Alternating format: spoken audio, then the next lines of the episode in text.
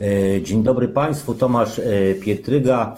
E, To jest Rzecz o Prawie. Moim gościem jest profesor Gontarski, pełnomocnik, były pełnomocnik polskiego rządu przy Trybunale Sprawiedliwości w Luksemburgu. Witam Panie Profesorze bardzo serdecznie.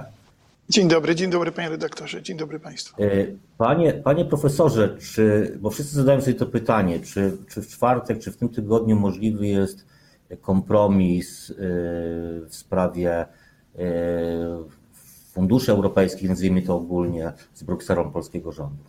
Jak pan uważa? Odpowiem, odpowiem jako prosty prawnik. Kompromis nie jest możliwy, ponieważ instytucje unijne w wyniku trylogu, Komisja, Parlament i Rada Ministrów Państw Członkowskich zaproponowały w listopadzie rozporządzenie w sprawie praworządności, chociaż zmieniono nazwę w stosunku do pierwotnego i usunięto praworządność, tak jakby mieli coś do ukrycia te instytucje unijne, ale nadal posługują się praworządnością jako kryterium, od którego ma być uzależniona wypłata funduszy unijnych. W trójnasób rozporządzenie to narusza traktat. Traktat w artykule 7 mówi, że można owszem na państwo nałożyć sankcje, w tym może, mogą to być sankcje finansowe, wynika z opinii służby prawnej Rady, ale musi istnieć naruszenie i musi być stwierdzone praworządności i musi być stwierdzone jednomyślnie przez Radę Europejską, czyli przez szczyt złożony z premierów y, lub prezydentów. Natomiast rozporządzenie proponuje takie rozwiązanie. Ryzyko, potrójne ryzyko. Raz ryzyko, że komisja może wszcząć postępowanie, a nie musi, tak zwana warunkowość fakultatywna i to było również w pierwotnym projekcie z, y, z maja 2018, tu się nic nie zmieniło, wbrew temu, co się mówi. Dalej y, przesłanka w postaci materialna praworządności wystarczy ryzyko, nie musi się ziścić.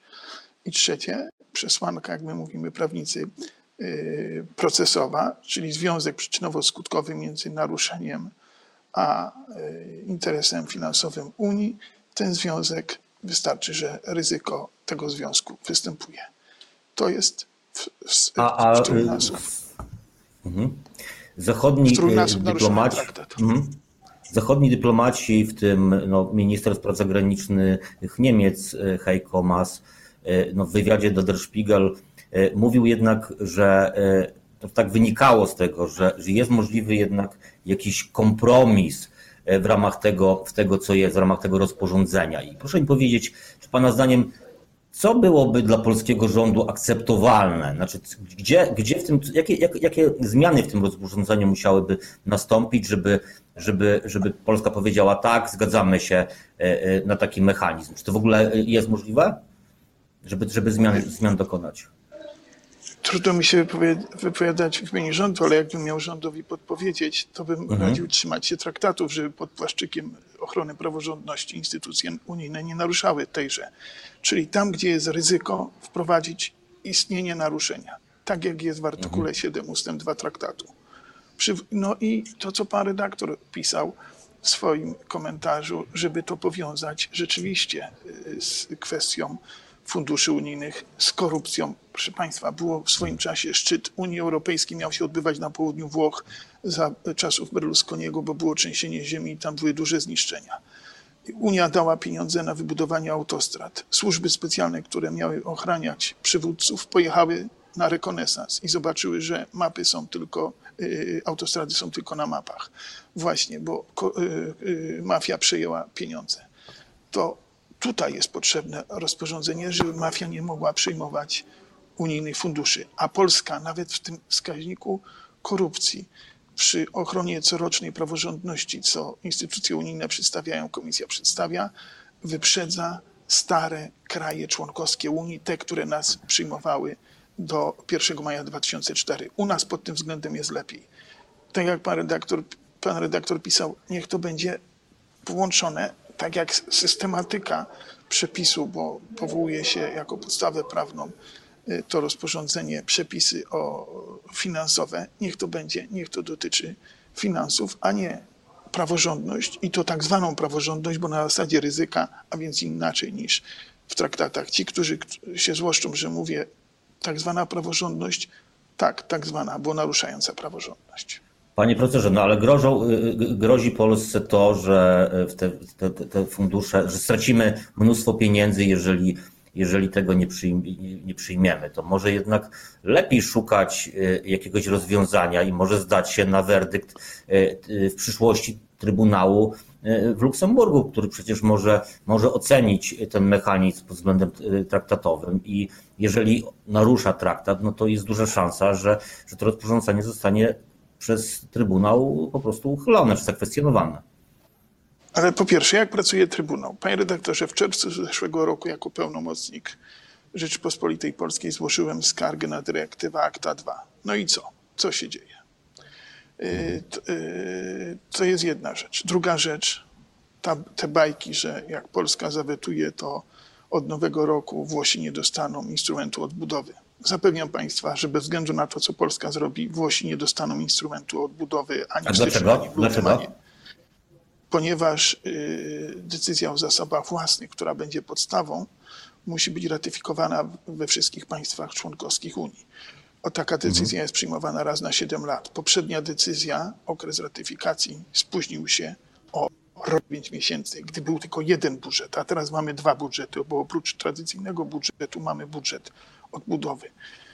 Instytucje unijne prowadzą z nami tak negocjacje, że gdyby obywatel z obywatelem prowadził, to by w grę wchodziło przestępstwo oszustwa, bo instytucje unijne chcą albo nas wprowadzić w błąd co do prawa traktatowego, albo ewentualnie wyzyskać błąd naszej administracji rządowej, żeśmy się źle rozporządzili finansami.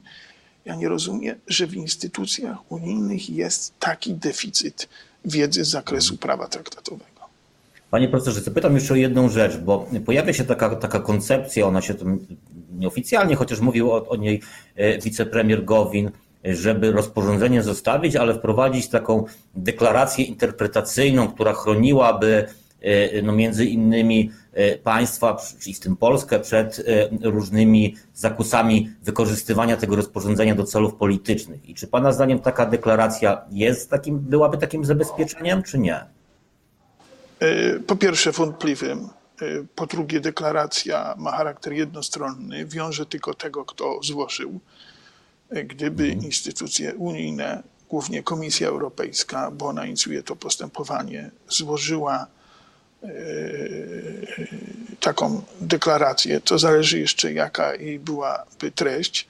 Pamiętajmy, deklaracja wiąże tylko i wyłącznie tego, kto ją składa i wiąże co do treści złożonej. Nie wiemy, jaka to miałaby być deklaracja, y, nie wiemy, y, kto by ją miał składać. Jeśli to złoży, uwaga, ostrzegam przed tym naszą administrację rządową, jeśli to miałaby złożyć Rada Europejska, czyli szczyt premierów i prezydentów, to taka deklaracja żadnej mocy prawnej nie ma. Polska przegrała niedawno sprawę w Luksemburgu, ponieważ powoływała się, że konkluzje ustalające poprzednie ramy finansowe obecnie obowiązujące do końca roku, y, konkluzje Rady Europejskiej y, zostały tak wdrożone przez instytucje unijne, że tam, gdzie było tak, wstawiono nie. Chodziło o emisję gazami, handel emisjami gazów cieplarnianych. I Polska przegrała w Luksemburgu, bo Luksemburg powiedział, że Rada Europejska daje tylko impuls polityczny, nie jest organem prawodawczym. Pouczyła Polskę, że mamy dwóch współprawodawców w Unii co do tego prawa w zakresie rozporządzeń czy dyrektyw. To jest Parlament i Rada złożona z ministrów państw członkowskich. A Rada e, e, Europejska, chociaż wydawałoby się, że jest, ma wyższą rangę w traktatach na pierwszym miejscu, złożona z przywódców państw, taka Rada Europejska, tylko impuls polityczny, bez jakiegokolwiek znaczenia prawnego. Przed tym chcę ostrzec, to byłoby największe oszustwo, gdybyśmy się na to dali nabrać. Panie profesorze, zapytam na koniec, jaki pan scenariusz przewiduje w tej chwili, w tym tygodniu? Co się stanie i co będzie dalej? Będzie, Mi... zostanie to,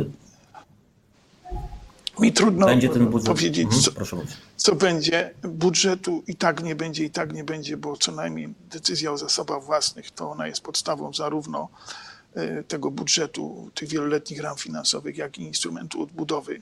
Także zapomnijmy, że instrument odbudowy w najbliższych miesiącach będzie uruchomiony. Będzie stara decyzja o zasobach własnych obowiązywała, bo ona ma taki charakter, że obowiązuje, dopóki nowa nie wejdzie w życie. Będzie ona, ta nowa, obowiązywała retroaktywnie Jestem przekonany, że państwa dostaną fundusz odbudowy, ale na pewno dostaną retroaktywnie, bez względu na to, czy Polska zawetuje. Zakładam, że Polska zachowa się godnie i zastąpi Komisję Europejską w tym, co Komisja Europejska ma robić, że ma być strażnikiem traktatów na podstawie artykułu 17 TUE. W tej chwili tak się podzieliły role, że wychodzi na to, że Polska to jest strażnikiem traktatów. Bardzo dziękuję e, za rozmowę. Profesor Waldemar e, Gontarski, były pełnomocnik polskiego rządu przy Trybunale Sprawiedliwości w Luksemburgu, był moim gościem, a ja zapraszam na czwartek na e, Rzeczoprawie na godzinę 10. Dziękuję bardzo. Wszystkiego dobrego, Dziękuję panie. uprzejmie. Dziękuję, panie redaktorze.